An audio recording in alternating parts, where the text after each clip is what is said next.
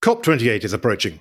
This year's annual Conference of the Parties to the UN Framework Convention on Climate Change marks the halfway point between the Paris Agreement, adopted at COP21 in 2015, and the key targets for 2030 that were set by many countries to put them on course to meet the goals of that agreement.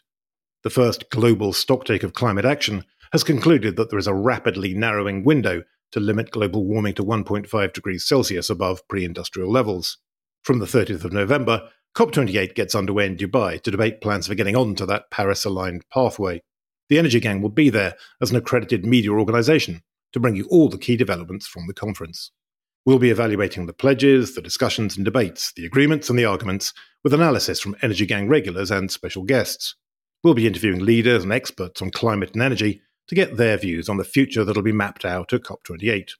Subscribe to the Energy Gang wherever you get your podcasts so you don't miss these very special episodes coming in the first week of December. This is the Interchange Recharged, a Wood Mackenzie production. I'm David Banmiller. The 28th annual UN Conference of the Parties is approaching. At COP21 in Paris in 2015, a legally binding treaty on climate change was adopted by 196 parties. It entered into force in November 2016 with the overarching goal of limiting global warming to well below 2 degrees Celsius above pre industrial levels. However, 1.5 degrees Celsius is widely regarded as the critical limit. Crossing that threshold risks severe impacts on the climate. A week out from COP28, seven years on from the Paris Agreement, and our chance of limiting global warming to 1.5 degrees Celsius sits at just 14%, according to the UN's annual emissions gap report. Released on Monday this week, it tells a bleak tale that the world faces likely warming of 2.5 to 2.9 degrees Celsius this century if global efforts to decarbonize don't increase significantly. Current emissions pledges and goals are putting us on track for nearly 3 degrees of warming this century. It's a point of no return that scientists predict will lead to catastrophic environmental damage melted ice caps, and a dried out Amazon rainforest. So, what do we need to see at COP28? What action do we need to see from global leaders to drive change? And can we still limit the planet to 1.5 degrees of warming? To discuss this and more, we've enlisted two climate and energy experts. Angela Wilkinson is Secretary General and CEO of the World Energy Council. I think this COP, if we really are wanting to keep the hope of 1.5 degrees alive, firstly, we're going to overshoot, so climate adaptation is going to be essential. But if we want to keep it alive, we're going to have to have an all levers approach, and we're going to have to have an everybody sitting at the table as mature people, and we're going to have to have a new approach to collaboration. Elena Belletti is Global Head of Carbon Research at WoodMac at COP27, there was a lot of discussion about the need to step away from unabated fossil fuels, the need to, to scale up the penetration of renewable energy, for example. And these have been discussions that, you know, have been ongoing for years, but they're sometimes a little controversial. You know, reducing the dependence from uh, from fossil fuels, from oil and gas, for example. And I think it's quite promising that the president of COP, Sultan Ahmed Al Jaber, has put one of the main targets, one of the four main goals uh, set at COP this year is to fast track the transition away from fossil fuels. So there is promise, there is momentum behind this important goal.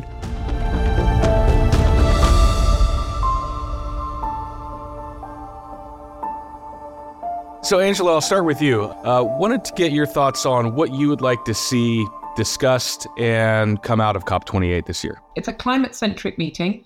It's going to do a global stock take on where are we in terms of global ambitions to keep additional temperature rises below 1.5 degrees centigrade or below 2 degrees centigrade. And it's really trying to bring the world together around this climate change emergency agenda. So I'm hopeful that we will not be too depressed by the news as we go into COP that we are off track for our commitments and our ambitions, that there will be a better quality conversation during the COP meetings because we see great polarization and divisiveness around, particularly the energy transition agenda. And the outcome I would like is to see something which is around realistic hope rather than climate catastrophizing or technological hubris and optimism. Yeah, I think uh, I, I agree with uh, with Angela. You know, we need to keep in mind that in the end, COP is a country-led conversation. But in the end, who plays a really big role in uh, reducing emissions and in bringing forward the energy transition are companies, especially companies in hard to abate sectors, especially companies that are very intensive in their emissions. And I think this year's COP is actually um, quite promising in the sense that there are a lot of companies that are participating, oil and gas companies, especially because of the, the geopolitics of the region as well, where COP is hosted, are quite involved and they, they have been uh, quite welcome at the table. So the hope is that you know there will be a lot of engagement with companies. There will be also a lot of discussion about how to move pledges forward how to actually translate the intergovernmental discussion into actionable legislation that is binding for countries and for companies within those countries and that the targets that are set are more achievable but also more quantifiable. So far, unfortunately, only about 22% of countries, for example, include quantifiable targets that are aligned with the SDGs in their pledges. So I would really like to see an improvement on that at this COP.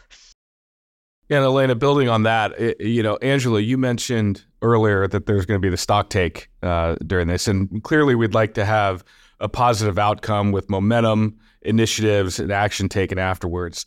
Uh, but how do you feel that's going to go in this session? Do you think that there's going to be a lot of defensiveness on some of these discussions, or do you think that hopefully it will prove productive and people know what they need to do and take don't action? Think, I don't think there's a defensive discussion at the conference of the parties. I think pretty much political will is pretty universal on the need to address the climate change agenda. I think what's different is how to and by when commitments can be delivered. There's no disagreement about direction, but there are disagreements about what's achievable at pace and scale and how that's achievable. And, and building on what Elena said, I also think that it, although this conference of the parties is broadening beyond governments to involve business as part of solutions, it's very important to remember that the climate change agenda in energy can only be solved if we bring demand and use to the table.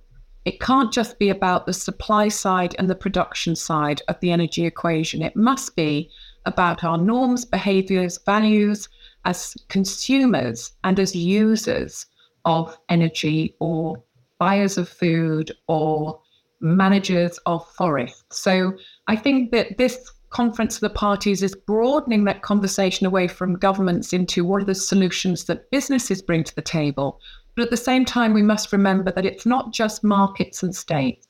It is also going to have to involve the role of hundreds of thousands of diverse communities and customers and citizens across the world. So I think this COP is um, a way of trying to point to the fact that we can't just drive climate change agendas top down we really have to engage bottom up and we have to achieve a, an acceleration sideways, in effect, a horizontal movement that's not polarized between top down, bottom up, or between all good or all bad solutions. Yeah, I agree with you on that. I mean, one of the things this podcast has taught me is the the Herculean effort with all parties involved that's going to be needed to drive the initiatives forward. Um, it's not just going to be a handful uh, of influential players making decisions. Everybody needs to participate and have a voice. Angela, what are some of the pledges that were made in COP27 that really haven't been fulfilled uh, well, as of yet? Uh, there were pledges made in terms of climate neutrality targets, in terms of net zero. So, climate neutrality by mid century 2050, 2060 by countries. There are also net zero commitments made by um, businesses and um, governments. Um, there are targets around um, how much we have to fight, how much finance needs to be available. How do we get from $1 trillion a year to $4 trillion a year in terms of the investment required to finance transition? And there were commitments made in terms of how do we help the most vulnerable and developing economies in terms of how do we meet the pledge of 100 billion a year commitment for um, those countries or actually extend that even further. And then in Sharm el Sheikh, there was the introduction of a new um, area of commitments, which was around the um, the damage and uh, damage fund and uh, loss and damage fund. How do we actually um, and eh, do more actually for the most vulnerable and developing economies, recognizing that they're going to be at the brunt of the climate change impacts for the next couple of decades. So they need not only investment to to help them develop their food, energy, water, and every other system, but they also need investment to help them bear the, the impacts, the cost of the impacts of the early climate change um, impacts that we now see coming through. So those are the types of commitments governmental um, targets, finance and investment, technology cooperation, and loss and damage funds.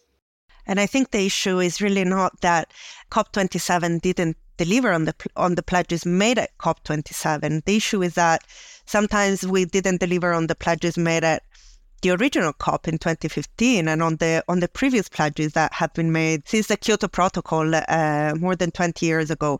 And I think uh, you know I, I completely agree with Angela on the need to really push forward on on some of these areas. One of the things that I find most promising probably in this COP is that, you know, at COP27, there was a lot of discussion about the need to step away from unabated fossil fuels, the need to, to scale up the penetration of renewable energy, for example. And these have been discussions that, you know, have been ongoing for years, but they're, they're sometimes a little controversial you know, reducing the dependence from uh, from fossil fuels, from oil and gas, for example. And I think it's quite promising that the president of COP, Sultan Ahmed Al Jaber, has put one of the main targets, one of the four main goals uh, set at COP this year is to fast track the transition away from fossil fuels. So there is promise, there is momentum behind this important goal. Elena, how do you think the current geopolitical situation right now is going to impact the discussions around COP28? Well, uh, there are, I mean, the, the, current geopolitical situation is quite complex in many areas. There are several uh, several conflicts around the world that are impacting the energy security of different uh, uh different areas of the globe. So there is definitely something to be said about you know the age old balancing and, and trade off between uh, energy security, energy transition, uh, and the whole energy trilemma. Really, I think one thing that I that I find interesting is that. Um, you know, the US and China, which are responsible for almost half of the total energy emissions uh, in the world, have started really negotiating and uh, stepping up the conversation on the energy transition. And there are two countries that really have a lot of opportunity and a lot of responsibility as well for the energy transition. So I find that promising in terms of uh, of geopolitics. Now, in terms of the region itself, uh, of course, the Middle East is currently uh, in the middle of, of a conflict. Nevertheless, what I find uh, interesting and encouraging is, as I was mentioning at the beginning, the fact that oil and gas companies in the Middle East that are obviously uh, responsible for a lot of the oil supply to Europe, that are responsible for a lot of the, the oil supply, oil and gas supply in the world are being involved as active participants in uh, in COP, and that they are really stepping up their pledges and taking, I would say, an unprecedented commitment and, and role in the energy transition one thing that I, I have been fairly surprised about in the last couple of years has been that, you know, notwithstanding, of course, the, the concern about energy security in Europe, uh, the European Commission has taken steps forward to accelerate the, the energy transition, to introduce measures that were also not necessarily as popular. One of the examples is the carbon border adjustment mechanism that was recently introduced, actually a couple of months ago, to basically put a tax related to carbon content of the goods imported into Europe. There was just a few days ago an announcement on uh, putting a levy on methane emissions for imports into the into the European Union and a maximum amount of methane on oil and gas in Europe. So definitely more can be done. I completely agree with the, with the fact that more can be done, but I also see some positive signals coming from some countries that maybe we we know are undergoing difficult geopolitical situations as well. I, I, let me let me just talk a little bit about geopolitics and the energy trilemma that you've already mentioned, Elena. So you know, we invented the World Energy Trilemma framework nearly 20 years ago. And what we would say is energy security has returned to the table, but it never really went away. It's just that governments in Europe were outsourcing their energy security to the market, and that came back to bite them. Not every country outsourced its energy security to the market. So Europe was particularly vulnerable when Russia invaded Ukraine. So we we also have to remember that the security issues for Europe haven't gone away. It's not just the gas security issue, it's the nuclear refueling issue in energy that's really important.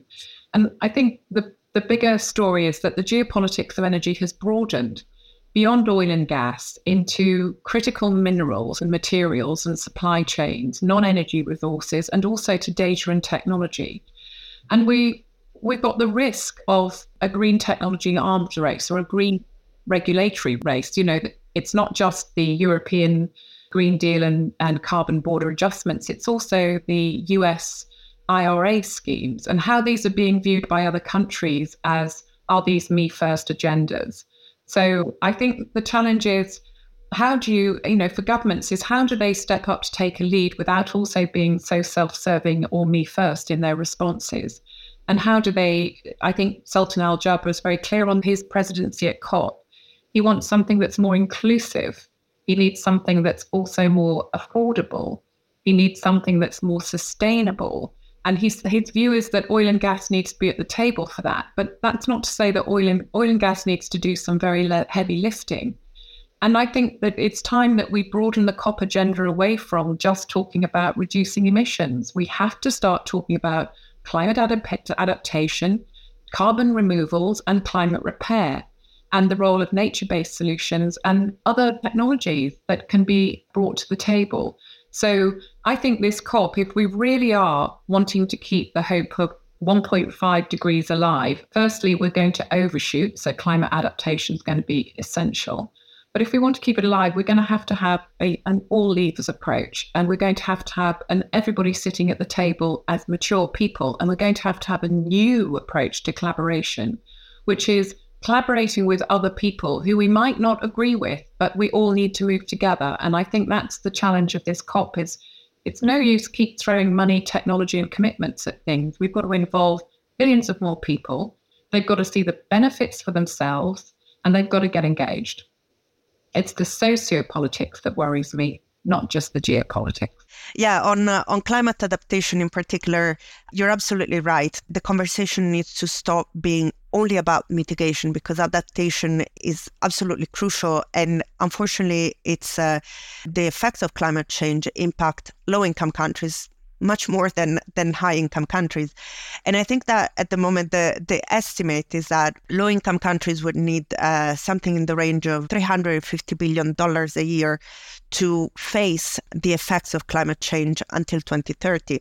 Whereas currently, the, the amount of uh, climate finance that is devoted to adaptation in low income countries is a mere 20 billion or close to that.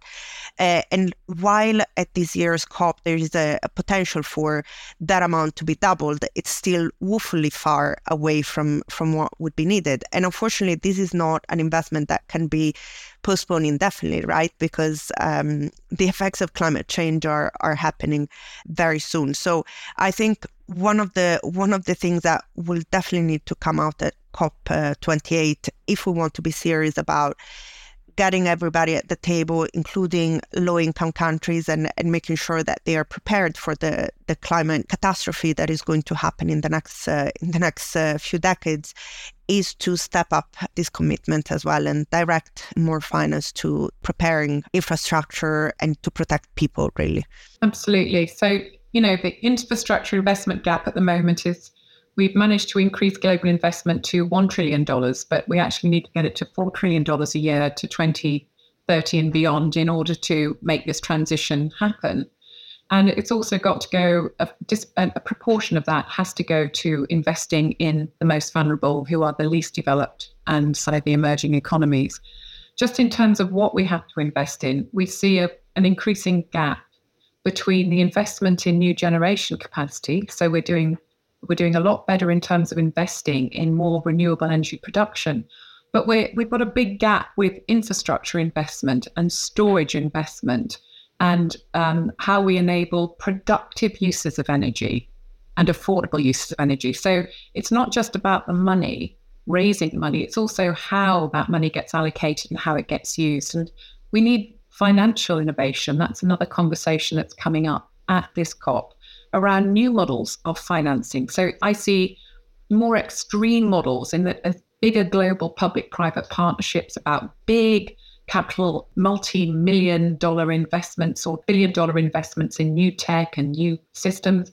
Then we see the microfinancing bit, but we've got this dearth of financing models in the middle for cities and communities and for other types of constituencies. You're absolutely right. I mean, I think that goes back to your earlier point, Angela, is I think you just outlined the key problem or challenge rather for COP28 is there is a lot of the actions that are being taken by governments right now that are a me first. And so you're bringing all these different parties together to try to do something on a global coordinated scale. But these same individuals that are going to be at the conference negotiating have to come answer at home. And given the, the current political environment, there is a lot of push for a me first. So that's the challenge is you need to do something on a global scale that involves everybody. But then you've got political environments that may be putting a, a hard press on these politicians to get reelected. And that's exactly the challenge that, that we're going to be facing. yeah, facing. I mean, there's a lot of what I would call time horizon mismatching, right? We've got the the build-up of climate momentum, and you've still got big systems inertia in, in energy systems. There's no pop-up shop in energy. You can't just convert money instantly into new energy systems and products. So there's a big misunderstanding about the scale, scope, and inertia that's actually involved in this current energy transition. But you're right in terms of, um, you know, we, we, need, we need solutions of all shapes and sizes. We need more and more effective collaboration levers, and we need something which helps us escape the short termism of the market and political cycles. This isn't a very easy thing to do, and what you're trying to do is is have a long term view and work out from that view what are the essential decisions that have to be made in the next 10 years. Markets and politics like quick fixes. And what we do know is quick fixes don't get us to the scale and scope of solutions that we need. And I think something that is not helping at the moment is also the fact that many of the technologies that will be absolutely vital, whether they are actual technologies or whether they are uh, leveraging nature based solutions, for example, are fairly short lived, both from a technological perspective and from a from a market uh, perspective or, or from the knowledge of, of government. And uh, unfortunately, some of the, the, the decisions that need to be made now do not have the necessary background and the necessary length of knowing these technologies, but also are being riddled in a way by a lot of scandals on the market. You know, we've all read, uh, for example, the the Guardian articles that are addressing the the issues on the carbon offsetting markets, etc. And I think that sometimes, unfortunately, some of the more short term issues are not creating the right environment for making the right decisions for the long term. And I do hope that this COP is able to also look at the how to fix some of the shorter term issues so that we don't throw away the baby with the bathwater in some cases. I, th- I so you're t- you know there, there are issues around transparency there are issues around trustworthiness and there are issues around transformational change right? So we have to remember that this global energy transition is unprecedented. Energy transitions have happened throughout history but they've never been deliberately managed. Our challenge with this one is actually we're having to deliberately manage it to be successful. And that requires new ways of working. This is an unprecedented challenge. We have no history. There are some phenomenal learnings going on around the world of big changes at scale and speed. They're coming out of China, they come out of Brazil, they come out of many different regions of the world. For some reason, we seem to be only able to pay attention to what happens really in the US or Europe and maybe the Middle East, but usually from an incredibly judgmental perspective we don't really like somebody doesn't seem to like what's going on. But actually if you look there's actually a great deal of progress being made. There's a great deal of very heavy lifting going on. But we have to get away from this perfection being the enemy of the good syndrome that i think really affects a lot of climate activism in europe and maybe climate activism in other areas. So, you know, I've been involved in climate change for 40 years. The, the atmosphere doesn't really care about whether hydrogen is green, blue, pink, or purple. What it really cares about is how much greenhouse gas gets emitted from that. So I think we have we're, we're operating in a very polarized and divisive era, especially in energy. But the climate negotiation, remember, is not just energy centric, it's food system centric, it's nature centric, it's development centric. It's how do we link climate change to the United Nations Sustainable Development Goals? It's a phenomenally big agenda. But coming out of COP, I think we need more realistic hope. And for that, we need to have a much broader set of solutions and options on the table. And we have to be much more tolerant that actually people will be able to deliver solutions and success, but not necessarily in the way we would do it here and that they will have to do it with other people who might not be like them. And that's, I think, the biggest challenge is we've got to get a lot more mature about our models of collaboration and stop expecting or wanting just to work with people like us or people who do things like us. We're not going to get there that way. Angela, you mentioned the amount of investment that needs to go into infrastructure. And I think that's something that is probably underestimated at this point because there's a tremendous amount of infrastructure globally that needs to be built out to support the energy transition. So, going into COP28, how much do you think the current economic environment is going to play in these discussions, particularly around coming up with creative and new financing opportunities? Because you you talk about decisions needing to be made that look out, you know, 10, 15, 20 years. But a lot of these same people are looking at the inflationary environment and the economic conditions, and they have a hard time looking past 12 months right now on it. So, I mean, how do you think that's going to factor into the overall discussion? Well, again, if you leave it to um, capital markets only, you're going to get short term behaviors because it's a quick returns business. Everybody wants to maximize their returns in the least amount of time possible. But I, I, th- I, think climate change requires a different approach, and, and energy systems transition requires a different approach. People talk about patient capitalism, or they talk about blended finance.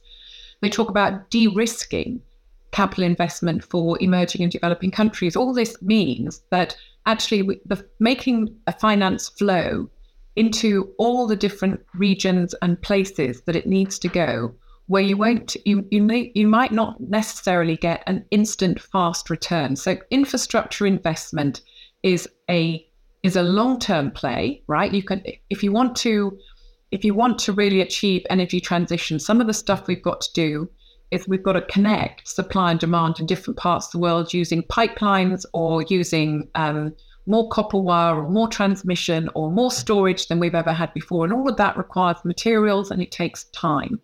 If you want to lay a subsea cable, it takes you 10 years to build a subsea cable manufacturing plant and get it to standard. So there's no instant pop up response response from investment in infrastructure.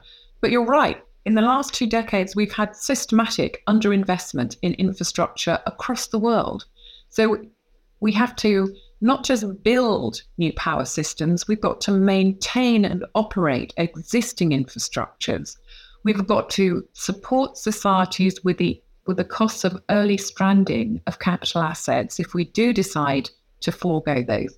And we've got to pay for decommissioning of whatever kit exists. So the costs of infrastructure are broader than we t- tend to talk about. But we have to remember that the price of technology, we keep talking about the falling price of renewable energy technologies, that's not the same as the system cost of supplying useful energy, nor the value in use to the end user. And we've got to have a much better conversation about connecting affordability and price and value.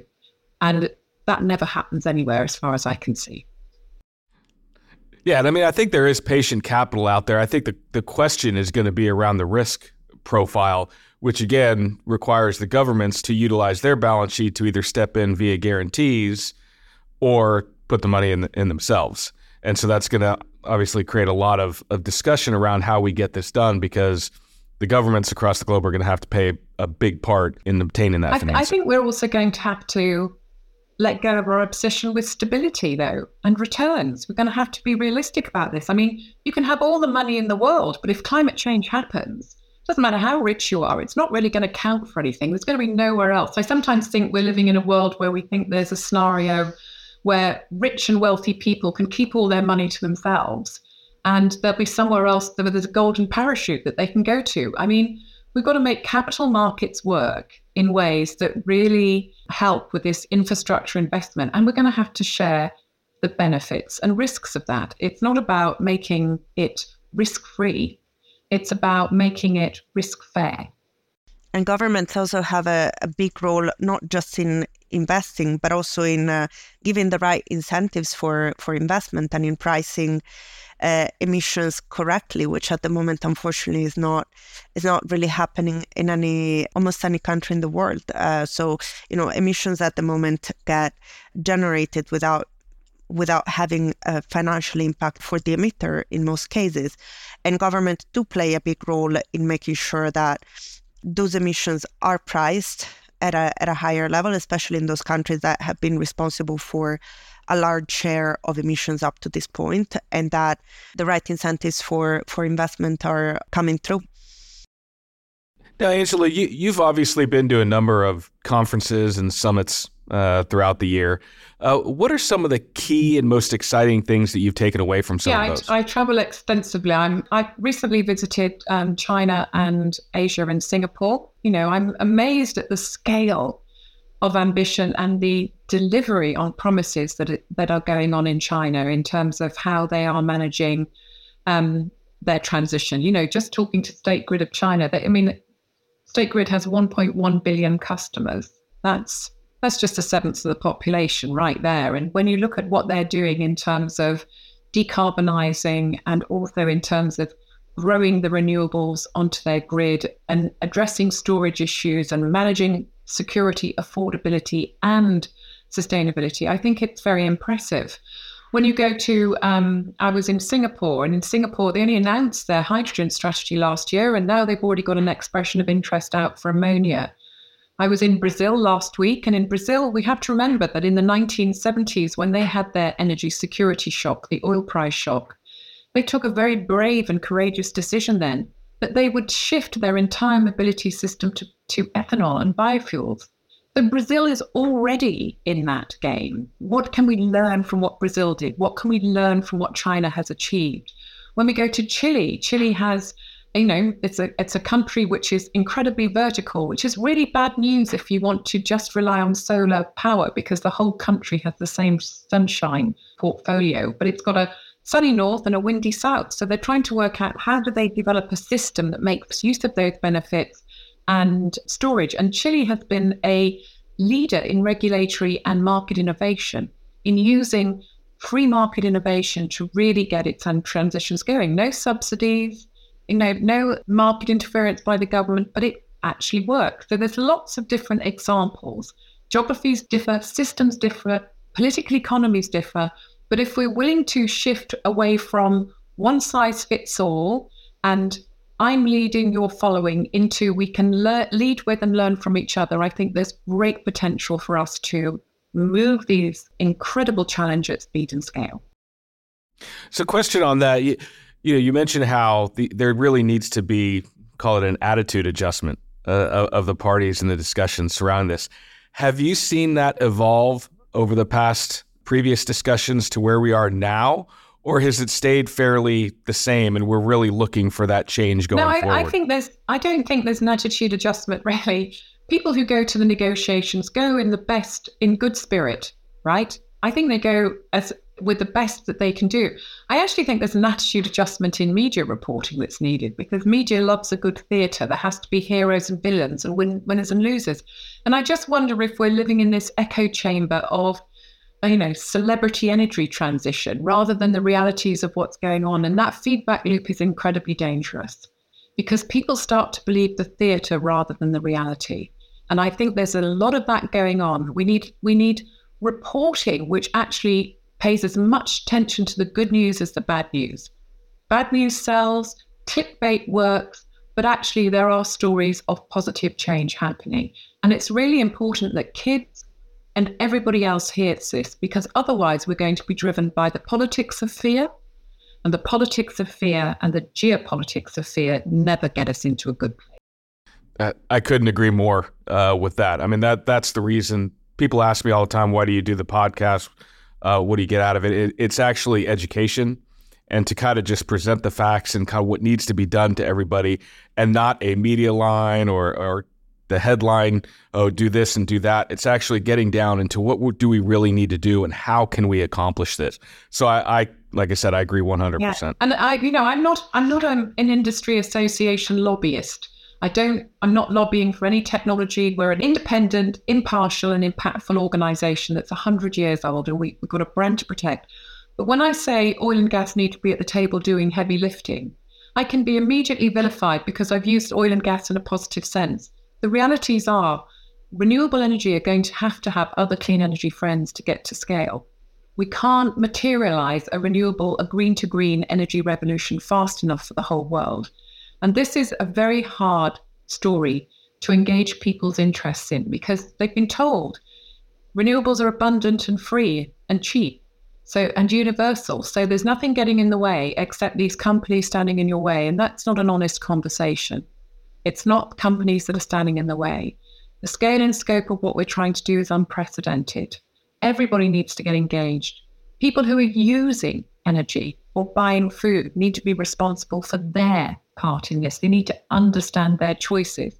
So I think we need to do much more in involving demand and engaging more people in diverse communities and understanding their choices and playing their part, rather than stacking up the odds that it's those guys who are the suppliers and producers. I think there's no enemies, there's no race. This isn't that type of conversation. This has to be a much better quality conversation about more and more effective levers of collaboration at scale that involve not just business and governments, but all of us somehow. Well, Angela, Elena, thanks for uh, joining us for the discussion today. Really appreciate it. Thank you, David. I really appreciate you taking time out of your busy schedule. It's been a pleasure talking to you and Eleanor. And let's all not just keep our fingers crossed for COP28. I'm a, I was I'm a realistic hoper, and I was taught that hope is not a lottery ticket you clutch sitting on a settee. It's an axe you use to break down the door. So let's break down the doors and barriers of collaboration, then we'll be successful. I'm David Banmiller, and this is The Interchange Recharged, out every second Friday at 7 a.m. Eastern Time. If you haven't already, check out our sister podcast, The Energy Gang. It's a bi weekly look at the biggest and most important stories in energy. Hosted by Ed Crooks with regular guests Dr. Melissa Lott from Columbia University's Center on Global Energy Policy, and Amy Myers Jaffe of NYU's Energy, Climate Justice, and Sustainability Lab, plus a roster of analysts, commentators, and industry leaders. It's everything you need to know in one place. Join the Energy Gang conversation, and we'll see you in a couple weeks.